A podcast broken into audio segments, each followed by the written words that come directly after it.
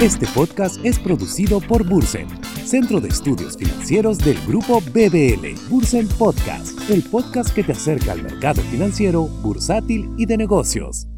La opinión de los expositores deben tomarse a título personal, emitidas por expertos y no representan necesariamente la opinión del grupo BBL, ni constituye una recomendación de algún tipo. La información contenida no constituye una oferta de venta o una solicitud de una oferta de compra. Asimismo, la información, los datos y el análisis histórico contenidos en este podcast no deben tomarse como una indicación o garantía de desempeño futuro.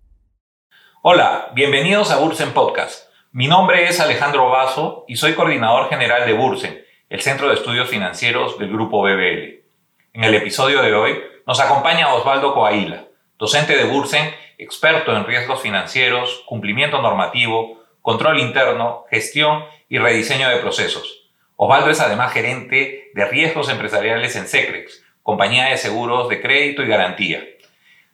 Hoy nos acompaña para hablar sobre un tema importante, sobre todo oportuno, ya que muchos peruanos están próximos a recibir o ya han recibido sus utilidades. Entonces, con el objetivo de obtener el máximo beneficio de este dinero extra, hoy en este Bursen Podcast hablaremos sobre la gestión de las finanzas personales. Hola Osvaldo, ¿cómo estás? Gracias por estar aquí con nosotros. ¿Qué tal? ¿Cómo estás Alejandro? Muchísimas gracias por la invitación y pues contento de participar en este evento y en brindar pues alternativas y consejos para que nuestros oyentes puedan disponer de la mejor manera con lo que es el tema de la gestión de sus finanzas personales. Vamos a empezar por enmarcar un poquito este tema de las finanzas personales. ¿no? Cuando hablamos de finanzas personales, ¿solo hablamos de cómo manejar acertadamente nuestro dinero? Bien, bueno, obviamente eh, la gestión y la administración de nuestro dinero es importante porque el dinero apalanca y pues financia todas las actividades de nuestra vida diaria, ¿no? Sin embargo, cuando hablamos de gestión adecuada de finanzas, debemos incorporar varios aspectos, ¿no? Nosotros somos personas y por lo tanto tenemos y buscamos una calidad de vida. Si bien el dinero es importante, lo que debemos tratar de siempre de alcanzar es una riqueza personal, un equilibrio entre eh, conseguir dinero y que con ese dinero podamos alcanzar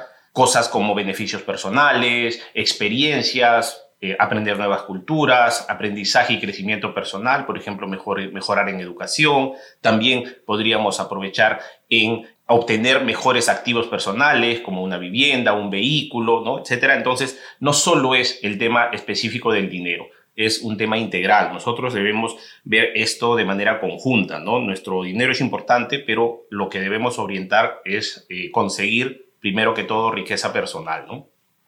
Qué importante esto que mencionas sobre el balance de vida, el equilibrio y cómo también se puede aplicar a las finanzas personales, ¿no? Eh, la necesidad, pues, de, nosotros en nuestra vida encontrar un equilibrio entre el trabajo, la familia, eh, diversión, pero también en finanzas personales, ¿no? Yo eh, he leído en los diarios locales que este año se van a repartir pues, más o menos 3 mil millones de soles en utilidades entre los trabajadores en el Perú.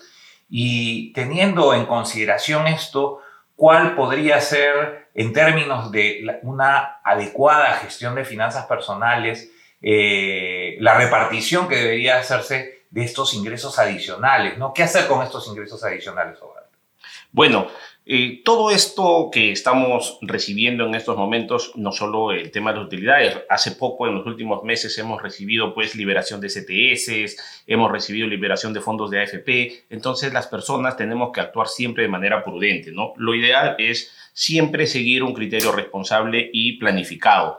Si tú ya tienes orientación a digamos, determinados eh, lineamientos o gastos, pues utilízalo para ello, ¿no? Nunca actuar de manera, eh, digamos, acelerada o irracional. Muchas veces alguno en estos meses, ah, que mira, por ejemplo, ya la selección está a punto de ir al Mundial, entonces me gasto las utilidades en comprarme todo un paquete para ir a Qatar. No, siempre la prudencia, el actuar de manera correcta, siempre planificadamente, haga, hace que cuando nosotros manejemos nuestro dinero, pues lo vayamos a orientar a lo que necesitamos hacer.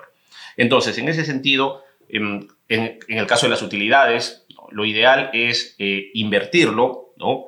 también eh, mejorar tu calidad de vida, siempre buscando aquello que te agregue valor. Por ejemplo, si vas a iniciar unos estudios eh, de maestría o una especialización, eso es bueno. ¿no? Pero tampoco dejar de lado lo que son la cobertura de deudas. Entonces, cubrir aquellas obligaciones a las cuales tienes un compromiso de pago y obviamente pues reducirla para que puedas tener mucho mejor margen de maniobra y con eso mejorar también eh, tus ahorros futuros. Y si te queda algo, obviamente genérale valor. La idea es buscar una inversión, buscar un ahorro, siempre en canales formales, que es lo que recomendamos aquí en las especializaciones que realizamos en Bursen y tratando siempre de cubrir con aquello que te pueda dar seguridad, ¿no? Esos son los aspectos, ¿no? Invierte con criterio responsable, planificadamente y en tres lugares o en tres lugares, en tres aspectos. Eh, la cobertura de deudas, las inversiones y aquello para cual hayas planificado utilizar los fondos. Y, hablando de deudas, Osvaldo, muchas veces nosotros no esperamos a tener los recursos necesarios, un superávit de nuestros ingresos o excedentes para tomar decisiones de comprar algo ¿no? o, de, o de capacitarnos. Muchas veces nos endeudamos y, hablando de las deudas, ¿qué recomendaciones nos darías sobre cómo gestionarlas de una manera más óptima? Bueno, lo primero que hay que tener en cuenta cuando nos endeudamos, ¿correcto? Es que eh, tenemos que tener muy en claro que estamos asumiendo una obligación. Tenemos que ser responsables. Así como tomamos la deuda, lo primero que hay que tener en cuenta es que tenemos que devolver a quien nos haya facilitado ese dinero. Lo segundo, eh, luego de cumplir con el pago, es que tenemos que mantener eh, un nivel de deuda máximo. Es decir, eh, comparado con nuestros ingresos, la deuda no debería llegar a, digamos, una tercera o cuarta parte como mucho. ¿no? Si tú ganas 3 mil soles, no deberías tener una deuda eh, mayor, digamos, a unos 800 o 900 soles acumulada en cada periodo. Eso también es, hay que tenerlo muy en claro, la deuda acorde con el ingreso. Lo mismo, no sobreendeudarse, eh, no tener una deuda en una tarjeta, una deuda en un banco, otra deuda con una persona o con un familiar, siempre tratando de mantener niveles de sobreendeudamiento controlados. Y después pagar, ¿no? El momento que llega eh, el vencimiento de la obligación, hay que honrar, ¿no? Muchas, ahora en los últimos meses he estado escuchando información y algunos eh, pseudo comentarios de algunos inversionistas que muchas veces incluso hasta dicen, eh, endeudate y, no te preocupes, no le pagues al banco, ¿no? Eh, incluso hasta con palabras coloquiales como, Ay, te voy a enseñar a, a, cabecear al banco, ¿no? O a cerrar al banco, ¿no? Eso, pues, es una cultura un poco mm, coloquial aquí que tenemos en el país, ¿no? No deberíamos llegar a eso. Cuando una persona no paga, finalmente va a tener consecuencias, ¿no? Después no vas a poder eh, llegar a tener otros créditos, eh, las líneas de crédito se te van a cerrar, vas a estar en una central de riesgos, ¿no? y eso no es adecuado ni oportuno para una persona si más adelante quieres, por ejemplo, obtener un crédito para una vivienda o tener un crédito para un auto, ¿no? o incluso pues hasta para tener eh, un relajo, ¿no? un viaje, no te van a dar el crédito. Entonces hay que tener mucho cuidado, mucho control con relación a lo que son nuestras obligaciones también, ¿no? Y a propósito de esto, incluso muchas empresas hoy, antes de contratar, están haciendo una validación en las centrales de riesgo, ¿no? Porque eso dice, eh, para las empresas que están a punto de contratar a una persona y que no la conocen, eh, eso habla, pues, si, si, honra sus deudas, si honra su palabra, incluso lo, lo califican como, como una evaluación de la, de la calidad crediticia y moral de la persona que ellos quieren contratar para, para su planilla, ¿no? Entonces, incluso podría jugarte en contra a la hora de obtener un, trabajo el estar en una central de riesgos, ¿no? Efectivamente, te cuento una experiencia particular en el centro de trabajo donde yo eh, laboro. Hace poco tuvimos un muchacho al cual entrevistamos, muy bueno, eh, con unas aptitudes profesionales bastante óptimas, un comportamiento y, una, y un conocimiento de, de lo que queríamos en el puesto, bastante importante, pero luego cuando vimos, pues eh, tenía algunos antecedentes en el tema financiero y además estaba en una central eh, de deudores familiares, ¿no? Entonces, como que ya deja mucho que desear la calidad e idoneidad de persona al momento de la contratación final. Entonces, eso tenemos que ser muy cuidadosos, si bien nosotros podemos dejar de pagar no te van a meter preso por dejar de pagar, no cierto? Eh, nadie te va a acusar de que pues no cumplirse con tus obligaciones, pero hay que ver un poco más allá. Como mencionaba, el tema del dinero no solo es eh, el manejo del momento, ¿no? Hay que mirar un poco lo que uno, lo que uno espera más adelante, las expectativas que tienes, si quieres darte un gusto, si quieres dar pues una buena calidad de vida a tu familia, entonces hay que ser responsable, ¿no? Así como obtuviste el beneficio de la deuda, ahora paga, ¿no? Y efectivamente, como dices, eh, hay que ser cuidadosos. Un profesional tiene que tener y mostrar esa idoneidad y ese cumplimiento en todo nivel, ¿no? Y te puede jugar en contra, puedes perder hasta oportunidades de trabajo, ¿no? Sí, pues, incluso, incluso en, niveles, en, niveles más altos, gerenciales o, o, donde existe regulación, ya, ya los reguladores este, han, han normado con respecto a, a, estar en una central de riesgos como una, como una causa para, causal para no, no poder estar en la planilla de la entidad regulada, ¿no? Y Osvaldo, hablando, hablando de ese tema de endeudamiento y específicamente sobre las tarjetas de crédito, ¿qué, ¿cuáles son las cosas que nunca deberíamos hacer con una tarjeta de crédito? Bueno, primero hay que tener en cuenta que una tarjeta de crédito eh, pues es una línea que te ofrece una entidad financiera, pero no significa que es dinero gratuito o que la vayas a gastar de manera pues ligera y pues sin control, ¿no? Eh, en este sentido, yo te recomiendo o les recomiendo a todos que primero la tarjeta de crédito no sea utilizada para lo que son consumos regulares. Los consumos regulares son aquellos que los realizamos de manera permanente y continuamente están dentro de nuestro presupuesto. Digamos, compra de alimentos, eh, pago de alquileres, digamos, estamos también, por ejemplo, el pago de una pensión, entonces, educativa. Los consumos regulares no deben ser cubiertos o pagados con tarjetas de crédito. Lo segundo no dejemos, no nos debemos mm, engatusar por las entidades financieras para tener muchas tarjetas de crédito. ¿no? Eh, lo recomendable es no tener más de tres, y eso todavía, y ser prudentes y cuidadosos con cada una de ellas. ¿no? Lo mismo eh, al momento de tener tarjetas, no utilizar una tarjeta para pagar otra. Eso es crítico y es pues uno de los errores más comunes que se dan, sobre todo con lo que se conoce como el famoso ruleteo entre tarjetas, ¿no? Eso definitivamente debemos quitarlo de nuestras prácticas personales. Y por último, definitivo, es el no retirar dinero de las tarjetas de crédito. Las tasas de interés para retirar eh, dinero, plata de tarjetas es de las más altas que existen. ¿no? Podemos tener intereses de más de 70-80% anual en retiros de efectivo. Entonces, eso también es una práctica que debemos evitar a toda costa. ¿no?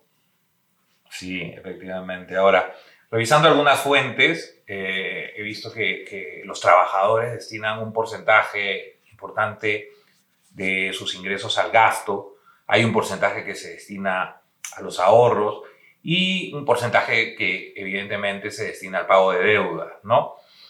¿Por qué los peruanos no están tan interesados en destinar parte de sus utilidades o de sus ingresos adicionales o de sus propios ingresos en temas de inversiones específicamente?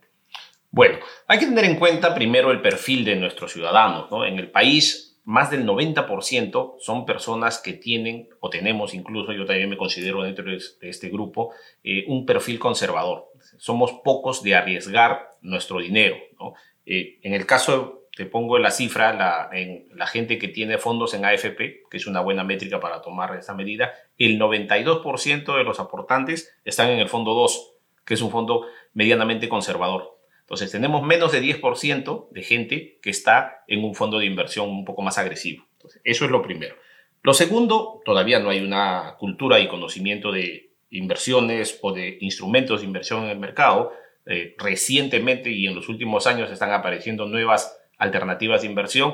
Entonces, poco a poco esto debería ir tomando un poco más de eh, preponderancia y alternativa para, los, para, las, para las personas, ¿no? Entonces, más que un temor, yo creo que es parte de esto, ¿no? La cultura y el tema de desconocimiento. Pero pues hay que informarnos, hay que buscar información, tenemos fuentes, aquí en Bursen realizamos muchísima difusión en lo que respecta a alternativas de inversión, ahora te voy a comentar algunas de ellas, pero sí podríamos incrementar este porcentaje de participación en inversión a un 30 o 40%, como es en otros países de la región. ¿no?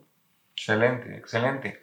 Bueno, y hablando, hablando del tema de, operaciones financieras en general y del sistema bancario en específico, eh, y llevando un poco este tema a, lo que ha ocurrido en los, últimos, en los últimos meses, a partir de la pandemia, el desarrollo de, canales tecnológicos, etc. Si bien para este año se nota una reducción eh, en el fraude eh, de operaciones bancarias específicamente, ¿qué, ¿qué recomendaciones nos podrías hacer para evitar fraudes financieros?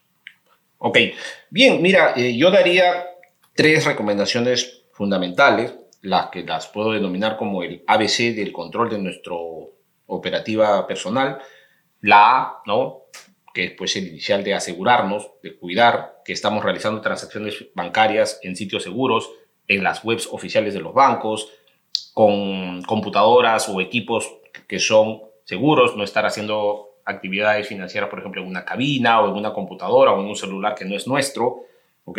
Siempre verificando que los links sean seguros, nunca ingresando a mensajes de texto donde haya un link que direcciona a una página que puede no ser necesariamente la, del banco, o estos últimos meses que han estado llegando bonos, depósitos, liberaciones, ¿no? Han, eh, hemos tenido muchísima, muchísimas comunicaciones falsas, donde incluso se duplica de manera formidable lo que es la página web de un banco, ¿no? Entonces hay que tener mucho cuidado con eso. Asegúrate siempre de realizar tus transacciones en sitios seguros. Lo segundo, la B, de buscar, buscar información siempre eh, informarnos, estar al tanto de las noticias con relación a que, digamos, pudiéramos identificar con alguna situación de fraude, atento a las comunicaciones, atento a, las a, los, a los noticiosos, también leer los diarios, los periódicos, la información que el banco mismo o los bancos pueden emitir, entonces siempre estar buscando información. Y lo tercero, la C de control, hay que revisar nosotros mismos nuestras cuentas, buscar los movimientos, revisar nuestros estados de cuenta, incluso hasta recalcular los intereses para poder tener claramente identificado que todo aquello que esté registrado en, las, mm, en los registros bancarios sean las operaciones que nosotros hemos hecho, ¿no? Sí, esto es bien importante, Osvaldo, estas recomendaciones que nos haces son bien importantes. Yo te comento que a manera de experiencia me llegan mensajes SMS que terminan siendo spam en mi teléfono, ¿no? de de supuestos bancos con los que yo ni siquiera trabajo, que te piden que entres a links para, para denunciar que una operación es sospechosa o tal, ¿no? Y hay que tener mucho cuidado con, desde el punto de vista de seguridad de información también, pues, ¿no? Desde de no entrar, de no caer en, estos, en estas provocaciones, ¿verdad? Claro, y, más aún que ahora en un teléfono, pues tenemos las apps bancarias que son definitivamente... Eh, una deliciosa ¿no? atracción para los delincuentes. ¿no? En un celular nosotros tenemos el ingreso a nuestros eh, aplicativos bancarios y en el mismo celular ahora vienen los tokens o las, los códigos para realizar las operaciones. Entonces todo está en, en, un mismo dispositivo. Por eso es que hay que tener mucho cuidado con eh, cargar muchísima información en el teléfono. ¿no? Yo particularmente recomiendo mm, poco la utilización de apps bancarios porque el token está allí mismo. Entonces, si te roban el celular mientras estás buscando eh, llamar al banco, encima ni siquiera tienes un teléfono para llamar, y ya en Lima no hay, a nivel nacional ya no hay teléfonos públicos, ni siquiera sabes el teléfono de, de dónde bloquear la tarjeta, mientras estás buscando una solución, eh, los delincuentes rápidamente van a vulnerar la seguridad, a pesar de que el teléfono pueda tener una clave, un patrón de bloqueo, no, mejor es mm, evitar y reducir un poco lo que es el acceso telefónico a apps bancarias. Y otra cosa, ahora los teléfonos, los dispositivos tienen una forma de bloquear algunos, algunas aplicaciones. Entonces, si tienes una app bancaria, ponle un segundo nivel de bloqueo. Bueno, por lo menos le vas a hacer un poco más difícil el trabajo a los delincuentes, ¿no? Pero siempre tener cuidado con ello. Importantes recomendaciones. Vamos a, a hablar un poco del tema de inclusión financiera. Si pensamos a nivel de Latinoamérica, eh, hay países como Chile, Colombia, que cuentan con políticas nacionales de educación financiera. Incluso el Perú tiene su política nacional de inclusión, de inclusión financiera, ¿no? Pero te quería preguntar sobre cuáles son los retos que aún tiene el Perú y, que, y los temas que tiene pendiente el Perú relacionados con la inclusión, inclusión financiera y cómo ha afectado la aparición de las fintechs en la situación que teníamos antes y la actual y cuáles pueden ser las principales contribuciones que las fintechs hagan en este escenario de inclusión financiera que tanto, que tanto queremos alentar. Bueno, si bien ya tenemos una política nacional de educación financiera, eh, esta todavía tiene el déficit de que no está articulando adecuadamente a los participantes, ¿no? Las entidades financieras, el ente regulador, eh, los medios de comunicación, ¿no? todavía no están trabajando de manera eh, íntegra, ¿no? realizando actividades que puedan hacer en conjunto, buscando el beneficio de la población, ¿no? Tampoco se da en este plan nacional eh, una política clara de incentivos para el ahorro. En otros países, digamos, cuando una persona compra gasolina, paga 100, 100, 100 unidades monetarias eh, y la mitad de una unidad monetaria es como si acá compramos 100 soles de gasolina y, el, y 50 centavos van a tu cuenta de ahorros. Ese tipo de incentivos faltan todavía lanzarse aquí en el país. ¿no? Y con relación a lo que son las fintech, pues eh, sí, han logrado coadyuvar a mejorar un poco la situación. Eh, por ejemplo, hemos tenido fintech que han logrado que más de un millón de peruanos accedan en los últimos meses al sistema financiero con el pago y la entrega de los bonos y las contribuciones que han hecho las autoridades de gobierno por pandemia. Eh, en COVID hemos visto muchísima, um, muchísimo incremento en tema de digitalización, de acceso al sistema financiero. Y es una contribución de parte de ellos, ¿no? Ya dado que pues, brinda nuevas opciones para productos y aquellas personas que ni siquiera tienen la idea o el conocimiento de poder ser bancarizados, hoy al menos un millón más de peruanos ya están logrando eso, ¿no? Entonces, eso es importante. No obstante, con las fintech también aparece eh, la vulnerabilidad, las situaciones de Mm, de posibles fraudes, muchísima gente que ha perdido el poco dinero que le ha llegado por estos aportes COVID, así que hay que tener siempre mucho cuidado con la manera y con el acceso que se le da a la información. Estás escuchando un podcast de Bursen, el podcast que te acerca al mercado financiero, bursátil y de negocios. regresemos un poquito al tema de la gestión de los, del dinero, de los excedentes que podemos tener. ¿no? Si pensamos en obtener retornos y que el dinero mm, empiece a trabajar para generar una, una rentabilidad mayor, ¿cuáles serían los instrumentos financieros en los cuales podemos, con los cuales podemos rentabilizar nuestro dinero y, que sean interesantes para este año 2022? Bueno, empezamos el año con un, mm, con un shock de tasas de interés bastante interesante. ¿no? El año pasado fue un año muy, muy bajo en nivel de rentabilidad para las inversiones, para los depósitos, y mm, pues producto de, de políticas quizás inadecuadas a nivel de gobierno y a nivel de la crisis que teníamos en el país, pero hemos empezado este año un poco distinto, ¿no? Las tasas de interés han mejorado mucho, hasta de tres o cuatro veces más a la que teníamos el año pasado, con lo cual tenemos tres tipos de instrumentos en los cuales podemos invertir. Los básicos, las cuentas de ahorro y los depósitos a plazo, que es, digamos, aquello que es lo más eh, sencillo, lo más elemental para poder invertir y siempre buscando eh, pues una rentabilidad. ¿no? Tenemos comparadores, tenemos webs donde podemos encontrar información de dónde nos pueden pagar un poco más por nuestros depósitos. Ahí tenemos la web de la SBS, tenemos eh, la web Compara Bien, donde podemos encontrar información relativa a esto. Luego tenemos unos instrumentos un poco del tipo intermedios, un poquito más arriesgados, donde podemos encontrar mucha más rentabilidad, como los fondos mutuos o los propios fondos sin fin previsional de las AFPs, donde mucha gente ahora está invirtiendo. Y también podemos ver las inversiones en moneda extranjera. En inversión en moneda extranjera hay que tener en cuenta que una cosa es invertir para buscar rentabilidad en el largo plazo y otra cosa es pensar en especular. ¿no? Esta gente que muchas veces juega con el tipo de cambio pensando que eh, va a tener ganancias y siempre hay que recordar que el tipo de cambio es una burbuja que no sabemos cómo va a comportarse. ¿no? Miren, aquellas personas que hace seis meses o nueve meses compraron dólares a 3.60, el dólar llegó a 4, caramba, ¿cuánto ganaron? ¿no? Y ahora a otras personas dijeron, el dólar va a seguir subiendo y el dólar hoy está en 3.71, 3.72. Entonces eso no lo vamos a saber.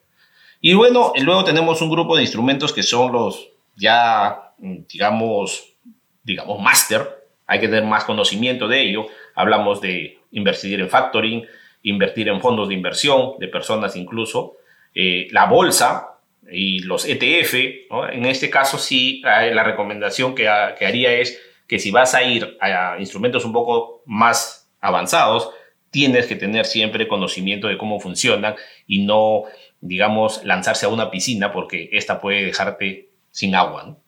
Sí, Osvaldo. Y en relación a eso, hemos visto ya desde hace algunos años cómo diversas instituciones privadas, públicas, están buscando fomentar cultura de ahorro entre las personas, de, inversiones también, ¿no? Incluso en el Perú, desde el año 2015, eh, estamos, existe esta campaña mundial de semana del ahorro, ¿no? que es eh, sponsoreada por la Superintendencia de Banca y Seguros.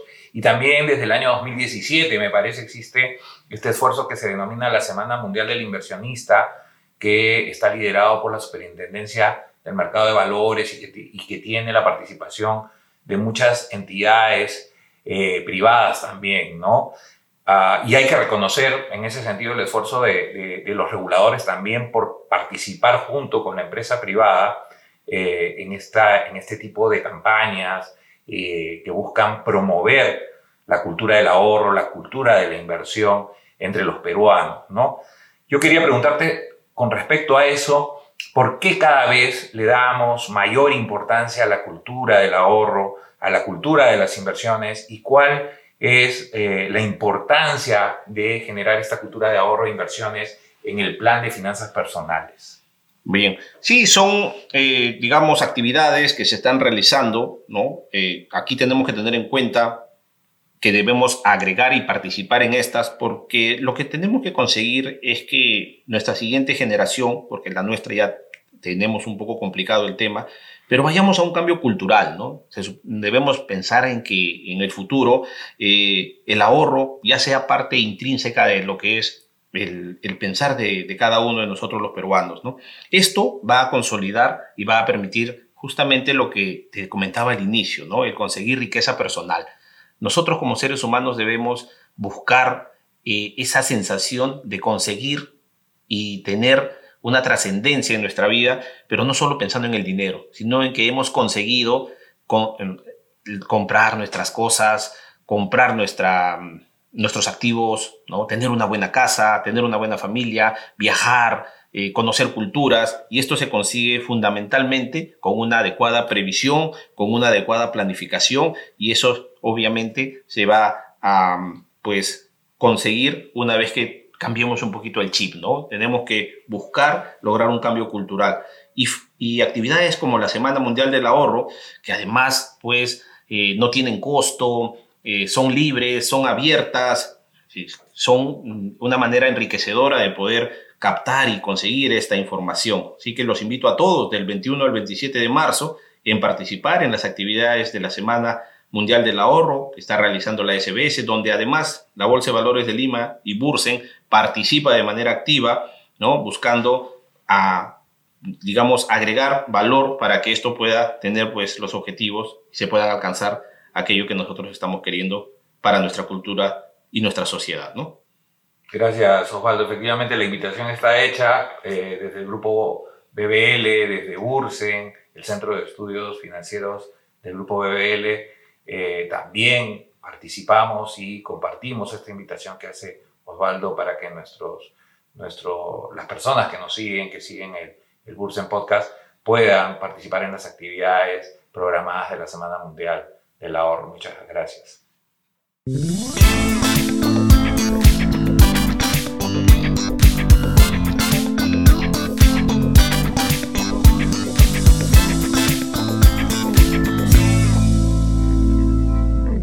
Muy bien, Osvaldo. Ahora entramos a la segunda parte del episodio de hoy, donde nuestra comunidad de seguidores ha dejado algunas consultas sobre el tema. Hemos seleccionado solo una. Edgar Arge, desde Instagram, nos pregunta, ¿qué debemos tomar en cuenta desde el enfoque de finanzas personales antes de invertir en la bolsa de valores? Eh, muy bien, excelente pregunta, sobre todo porque lo voy a, te la voy a responder desde dos, dos frentes. Una, eh, realmente el conocimiento o la expectativa que tenemos de tener de bolsa y lo segundo, los cuidados que debemos tener. Bueno, en lo primero, para invertir en bolsa hay que tener en cuenta que tenemos que tomar en consideración estos cuatro elementos que voy a mencionar. Primero, la formalidad. Invertir en bolsa no es tan simple como uno pudiera considerar, ¿no? O sea, no es que voy y me compro una acción de una compañía o me compro un instrumento de tal otra, no. Para eh, participar, estar incluido en la bolsa, uno tiene que recurrir a las sociedades agentes de bolsa, que son las entidades que permiten que los usuarios puedan tener interacción con, con ella, ¿no? Aquí en el país hay un conjunto de sociedades agentes de bolsa, todas supervisadas por la Superintendencia de Mercado de Valores y es a través de ellas, mediante cómo podemos acceder a la bolsa. Lo segundo, hay que tener en cuenta que hay costos. Por las transacciones o las operaciones que hay en bolsa, vamos a pagar una comisión. Entonces, las comisiones fluctúan en el país entre 80 y 100 soles por cada transacción. Entonces, estos costos hay que tenerlos en cuenta al momento de invertir. Lo tercero es el valor de inversión mínimo. Muchas veces preguntan, ¿puedo invertir desde cualquier mm, moneda, desde cualquier monto? La respuesta es sí, correcto, pero teniendo en cuenta los costos y las rentabilidades, ¿no? Eh, un valor que se puede considerar adecuado para empezar a invertir en bolsa está entre 6.000 a 8.000 soles. Si tú tienes 400, 500, 600 soles, definitivamente no te va a convenir invertir en bolsa, primero porque hay costos y segundo porque las rentabilidades no te van a dar lo suficiente ni siquiera para cubrir eh, estos principales costos o comisiones. Entonces, el valor de inversión mínimo está entre 6 y 8 mil soles. Y lo cuarto que hay que tener en cuenta es la diversificación. Cuando uno invierte en bolsa, tiene que tener primero en claro que no estás yendo a ganar siempre entonces, tienes que, tienes que diversificar, buscar diferentes tipos de alternativa para poder invertir. Las sociedades agentes de bolsa, afortunadamente, dan el apoyo a las personas que quieren invertir, ¿no? Eh, brindándole alternativas y las mejores opciones en las cuales pueden participar. Y el otro frente que te mencionaba, el de seguridad, ¿no? Y el cuidado que tenemos que, tener es que en los últimos años han aparecido muchísimas, muchísimas eh, aplicaciones o pseudo herramientas que pretenden copiar un poco el comportamiento de la bolsa y te ofrecen pues rentabilidades muy altas con participación o con ingreso de dinero muy, muy pequeño. Te dicen, tú invierte no, con nosotros 200 dólares y vas a tener pues rentabilidades de 4 o 5 veces esa inversión. Eso no es cierto. O sea, más del 95% de las personas que invierten en, en aplicaciones o en apps simuladoras de bolsa terminan perdiendo su dinero. Entonces, mucho cuidado con esas eh, recomendaciones que aparecen en las redes sociales, en el Facebook, ¿no? Eh, de repente uno está viendo información y de pronto te sale una publicidad que te dice, deposita con nosotros o invierte en el banco más seguro del Perú y vas a tener rentabilidades eh, muchísimas. eso, mm, eso no es cierto, ¿no? Hay que tener mucho cuidado, hay que ir a lo seguro. La formalidad es lo importante. Si quieres invertir en bolsa, busca una sociedad agente de bolsa. Es la mejor recomendación que yo les puedo hacer. Este podcast es producido por Bursen, Centro de Estudios Financieros del Grupo BBL. Bursen Podcast, el podcast que te acerca al mercado financiero, bursátil y de negocios.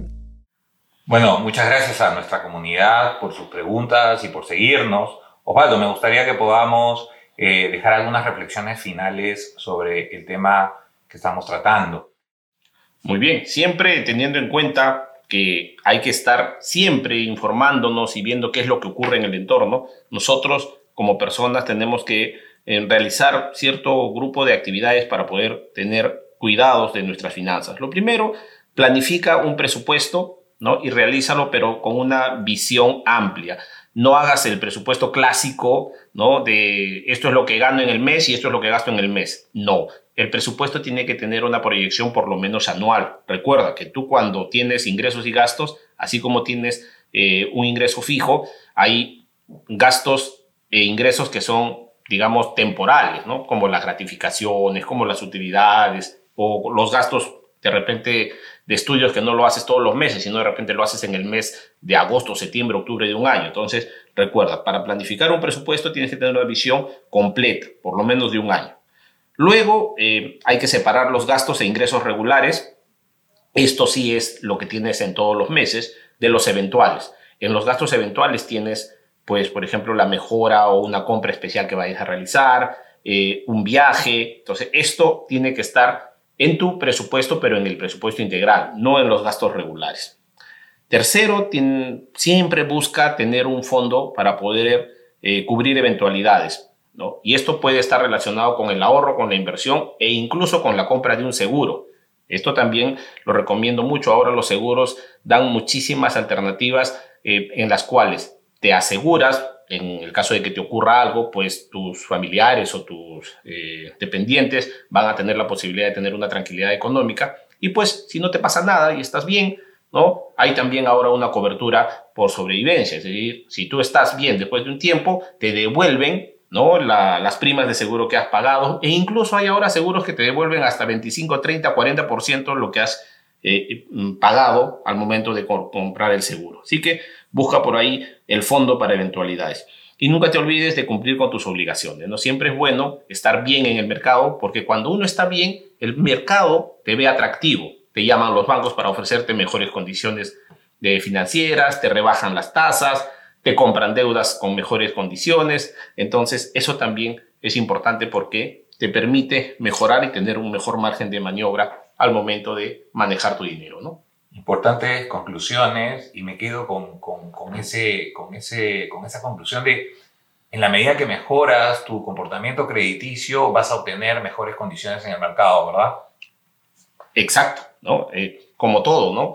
¿Quién mejor que el mercado para ver que eres un que eres atractivo, ¿no? El que esto es como cuando uno va a, a una Mm, actividad, a una reunión, y de repente hay una persona pues que está callada, tímida, entonces nadie se acerca, no hay mucho para compartir, ¿no? Pero cuando, por ejemplo, todos saben que una persona es amigable, pues eh, tiene un buen comportamiento, sabe comportarse, entonces todo el mundo se pega, ¿no? Lo mismo ocurre aquí, ¿no? los bancos se fijan más en aquellas personas que son buenas, eh, eh, buenos cumplidores en, en sus obligaciones, y por supuesto se, se ponen más atractivos en condiciones ¿no? de tasas de interés, de mejores em, productos. Incluso aquellas personas que tienen buen comportamiento de pago pueden acceder a financiamientos para, para compra de activos mucho más grandes. ¿no? Entonces ya te están ofreciendo incluso un auto, te están ofreciendo pues una cuenta especial, te están ofreciendo dinero adicional, te dan una extra línea o porque saben que eres una persona que cumples tus obligaciones. Y con ello, pues puedes mejorar, ¿no? Puedes darte un gusto, ¿no? Siempre siendo prudentes, reitero, nada de, estar pensando en, eh, en, el cortísimo plazo y que ya y que ya me quiero comprar, como te digo, el, pasaje a Qatar, o todavía nada está dicho, pero siempre actuando con prudencia, ¿no? Bueno, Waldo, finalmente, para terminar el episodio de hoy, me gustaría proponerte que podamos hacer una pequeña dinámica que consiste en que voy a plantearte algunas frases y te voy a pedir que por favor respondas con la primera palabra o alguna frase que se te venga a la mente. No sé si estás de acuerdo con la dinámica. Vamos, vamos. Excelente. La primera, la primera frase, finanzas personales en el Perú. Todavía necesita mejorar y es importante para desarrollo de cada una de las personas. Semana Mundial del Ahorro. Eh, un evento importante que debemos participar y que nos va a ayudar a mejorar justamente ese chip de la cultura en el país. Alternativas de inversión. Hay muchas, hay que ser cuidadosos, hay que mirar aquellas en las que sabemos y podemos entrar y en aquellas en las que no, es mejor informarse. ¿Ahorro o inversión? Las dos cosas. Ahorro para aquello en lo cual tengamos la necesidad de obtener el dinero rápido e inversión para generar valor. Si quieres aprender más sobre gestión de finanzas personales, te invitamos a ser parte de Bursen, el Centro de Estudios Financieros del Grupo BBL, para que amplíes tus conocimientos con nuestro nuevo curso Bursen Active, Optimización en la gestión de mis finanzas personales, donde aprenderás a gestionar asertivamente tus ingresos y obligaciones económicas, conocer el funcionamiento, los riesgos y rentabilidad de diversas alternativas de ahorro e inversión existentes y elaborar un presupuesto familiar o personal. Para mayor información, ingresa a nuestra página web www.bursen.com.p. Bueno, Osvaldo, muchas gracias por habernos acompañado en este episodio de Bursen Podcast y por siempre contribuir con nosotros eh, en la difusión de la cultura financiera eh, a través de los cursos que hacemos en Bursen, el Centro de Estudios Financieros del Grupo BBL y de todas las actividades como esta que organizamos. No, gracias a ustedes, gracias por la invitación Alejandro y como siempre prestos a seguir apoyando y brindando información que pueda servirles a todos nuestros oyentes. Muchas gracias.